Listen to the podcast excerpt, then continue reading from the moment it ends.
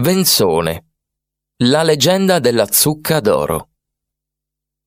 Venzone, unico borgo fortificato trecentesco del Friuli perfettamente ristrutturato, è stato dichiarato monumento nazionale. Stretto tra le valli del fiume Tagliamento e Canal di Ferro, fa parte del Parco Naturale delle Prealpi Giulie. Venzone è sempre stato un punto di passaggio verso i paesi del nord fin dai tempi dei Celti. Le imponenti mura medievali custodiscono opere architettoniche e tracce di varie epoche storiche. Il municipio è un elegante esempio di palazzo gotico veneziano.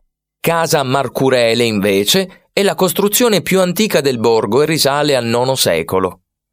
Addentrandosi tra le vie si ammirano una serie di edifici nobiliari tra i quali Palazzo degli Scaligeri e Palazzo Orgnani Martina, ora sede dei musei del borgo ma il Duomo romanico gotico che richiama soprattutto l'attenzione per due particolari ragioni. Il primo riguarda la presenza di 40 mummie custodite nel sagrato all'interno della cappella di San Michele estratte dalle tombe durante il restauro della chiesa. Le salme hanno subito una mummificazione naturale per via di una muffa che disidrata i tessuti e ne impedisce la loro decomposizione.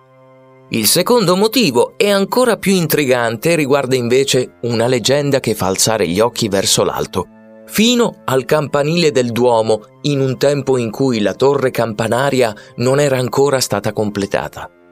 In paese si racconta che i cittadini di quell'epoca lontana decisero di ornare la guglia del campanile con una palla d'oro sulla quale sarebbe stata innalzata la croce.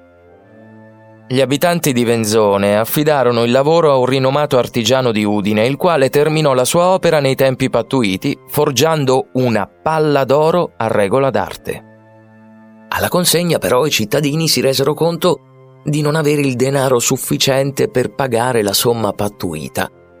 Così il rinomato artigiano di Udine dovette accontentarsi di una somma esigua, pari ad un terzo di quanto gli spettava. Così l'uomo attese la notte per vendicarsi. Salì sulla torre campanaria e sostituì la palla con una zucca dipinta d'oro. Poi se la svignò oltre le mura di Venzone. Nei giorni seguenti gli abitanti notarono particolari mutazioni nell'opera d'artigianato. Perdeva colore e cambiava forma. Era per caso frutto di una stregoneria.